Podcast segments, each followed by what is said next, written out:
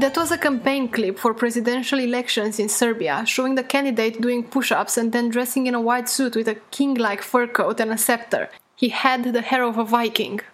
His candidacy started with a joke. A group of friends wanted to mock politicians, but then got elected in a local assembly from Serbia. Now they are running for the presidency. I talked to Natalia Zaba, a journalist based in Belgrade who has covered the strange shift in Serbian politics. She works for the Balkan Investigative Reporting Network. I am Laura Ștefănuț and you're listening to Brlog.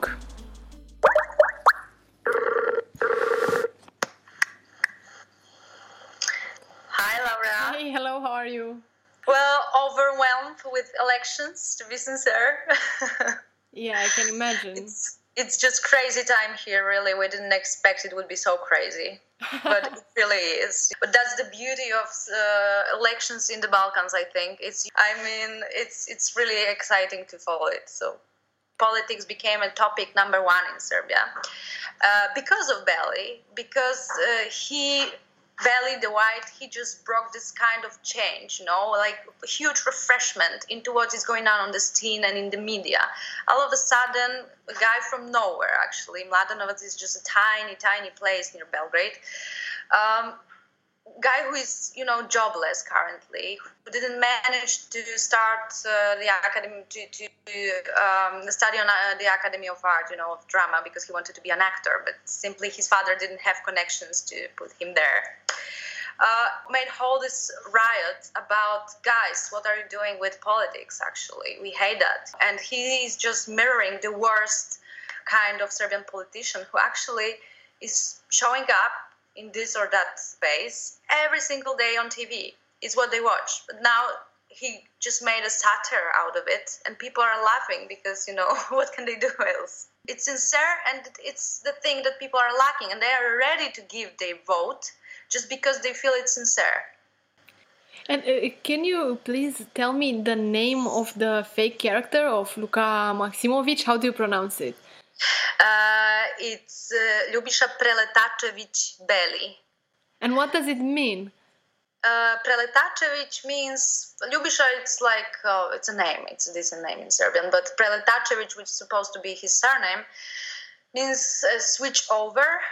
So it's uh, it refers to a person who actually has tried uh, has joined every single political party and has changed it because of personal personal uh, interest and then created another one and Beli they called him Beli because he he was supposed to be transparent and really beli like white one you know like a brand new someone who is totally poor and uh, pure and clear, you know, untouched, like a virgin, literally in the politics, which he actually is. So it's uh, it has a lot of symbol. So how did it all start? One year ago, just before uh, parliament elections uh, in April, um, uh, which took place on April 24th, he and his folks, you know, from from Mladenovac, they would always, you know, hang out in local kafanas. Kafana is a traditional bar and restaurant. There are most of most of them are in the same age, 26, 27 years old they would just crack a joke like, "Hey, let's start in the local elections to, in the assembly in Mladenovac. You know, let's make a joke." So they prepared like the first spot, just having fun at all, presenting like Maximovic was the guy of Beli, like typical Balkan macho guy who is a fighter, who is strong, who is uh, dominant. Who, but uh, everything uh, what they did was based on real uh, events which took place during other campaigns in previous years, what politicians were trying to do, the way they were trying to um, you know, mock with people. They were just lying at that. So Beli was saving children out of the river. Beli was riding a horse. Beli was pro- uh, promising things that cannot happen really.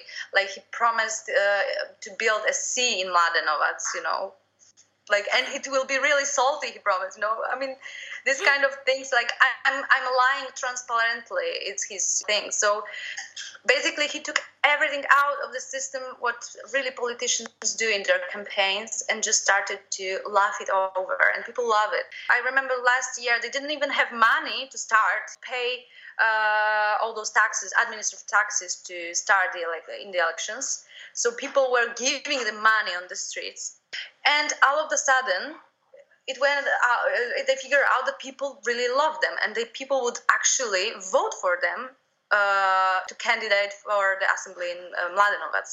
And they took 20% of the votes. They were second on the list.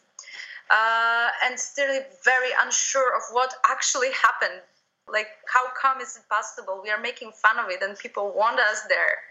They just want sincerity. So, can you give me some examples, um, scenes from his campaign, um, most famous scenes, for example, the, the past campaign, the present campaign? How does it look like? They really love him. It looks like a march, like a parade, literally. When he was uh, submitting uh, collected signatures, he came with gypsies who were playing on trumpets like every single time he shows up is a huge huge spectacle but nothing is nothing is pointless there everything is somehow connected with serbian culture with people knows which people know very well like gypsies here uh, Roma uh, gypsy pot from Serbia, they really uh, play trumpets during uh, weddings, funerals as well, different gatherings. So this is something people feel familiar with. It's they feel this is a guy he, he's ours. He lives like we do. You know, he's spending time with, in Kafana. He loves music. He's very cheerful. He says, "I want to spread love. I don't want to talk about hate anymore. This region should just end it, end up with it." And these are simple things people really want. How uh, does the political scene of the past years look like in Serbia? Just to, to get a bit of a context and understand better.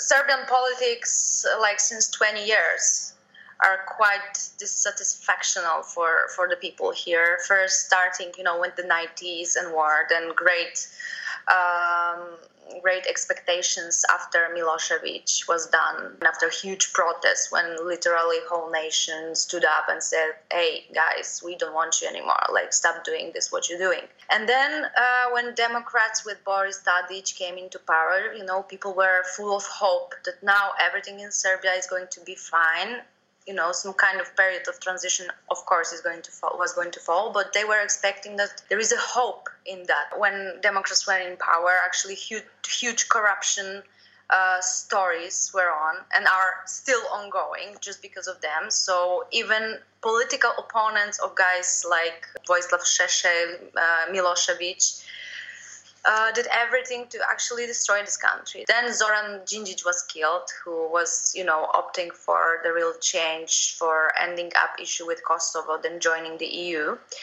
And as he was killed, like whole uh, hope it's almost died. I'm not saying it's totally done, but really, uh, Serbia collapsed after his death because it was really hard to find a political leader who would be strong and smart enough to just go um, to, to, to that very courageous change because the issue of Kosovo, uh, the past, and joining the EU somehow uh, defining your place in the world. Either you are with East or West. Uh, and then uh, when uh, Serbian Progressive Party won the elections in 2014 and then back last year, uh, actually people who were actively uh, promoting political programs, uh, very right wing programs which led to the war, are now back in the power and in the system. And they are indeed very powerful. Uh, they control everything in the country. The state is a main employer in Serbia, so there is almost no private sector as such. So then you may understand that people feel really hopeless because there is no freedom at all. So, getting back to Beli's party, which are their campaign messages? Uh, so, I don't see their very strong political agenda in terms of what would he be doing, you know, as a president. However, President Serbia doesn't have huge possibilities to to rule over things like that. Um, but definitely, what he always is saying, like, I would just spread love among everyone. And he's very open about it. So Um, uh, it's uh, he just wants to be sincere and see what, what will be next because nobody knows really. You know, the guy who uh, is the brain of the campaign, he finished uh, Faculty of Political Affairs here in Belgrade, uh, journalism, and with that kind of creativity, everybody knows about Beli in Serbia since year. He's very popular here. So the guy who brained out this campaign and the previous one cannot find a job in any any marketing agency. Both of them would have been hired long time ago, and, you know, and just have a different life. And now they're. But is it a, a matter of corruption? Corruption, nepotism, very tiny market, everything mixed. And what do you trust him? I mean, what is your personal opinion? You are an investigative journalist. How do you feel about about Beli? My opinion about him and in general this group, I think this uh, these are very serious guys, uh, and uh, I appreciate very much their creativity, but also courage because to create such a spectacle in the whole country, it requires a lot of courage because they know very well uh, what they're they've been dealing now with. I think they're very serious in uh, the way they were figure out things, how to prepare this campaign, what to do, how to behave. Because Beli is not saying just, you know, I, I respect Russia just because he thinks it's good. It's prepared. And he knows who is he directing to, you know, these words. Um, I really, I really admire them because there are not a lot of young people in Serbia who, despite not very brilliant uh, opportunities, uh, have managed to, to make such a huge, huge riot and create another political situation. He uh, created a situation in which next time politicians here say something stupid or totally pointless or promise things that simply cannot happen, they will think twice. He also made a path for young people who might be interested in politics, who might be leaders in this country, but were always reluctant because of, you know, they feel it's just dirty job. But basically, what they decided back then was just to make things uh, make things transparent. Which is the counter strategy of the other politicians. Uh, it's actually very interesting because um, mm, the prime minister is trying to avoid actually commenting. It's very, uh, it's a very smart move because I think he realized that uh, Bell is so popular that any critic against him cannot bring him, you know, anything good. Uh, whereas the others, he's so he became so popular that they, the leaders themselves don't want to comment on it. One of uh, the leader of Enough is Enough, Sasha Radulovic, uh, wanted even to support, who is also a presidential candidate, wanted to support Luka and said like, "We'll help you." Luka said, "I don't need your help." Like.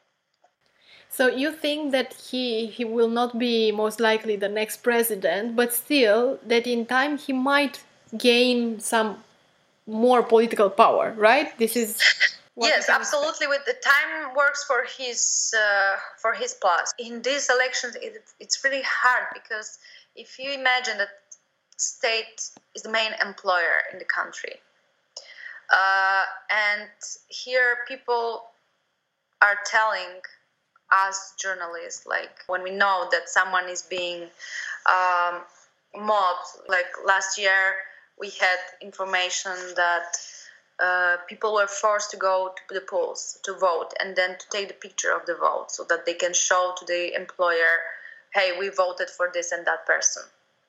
And it was massive. And people would admit that only of the record because they say, like, if you find me another job, I will tell you everything what I faced. But, you know, I have no choice. And what, what can you do then? So if if this whole very powerful system is controlled like this, like Beli does not have huge chances to win. On the other hand, it shows a great instability of the system.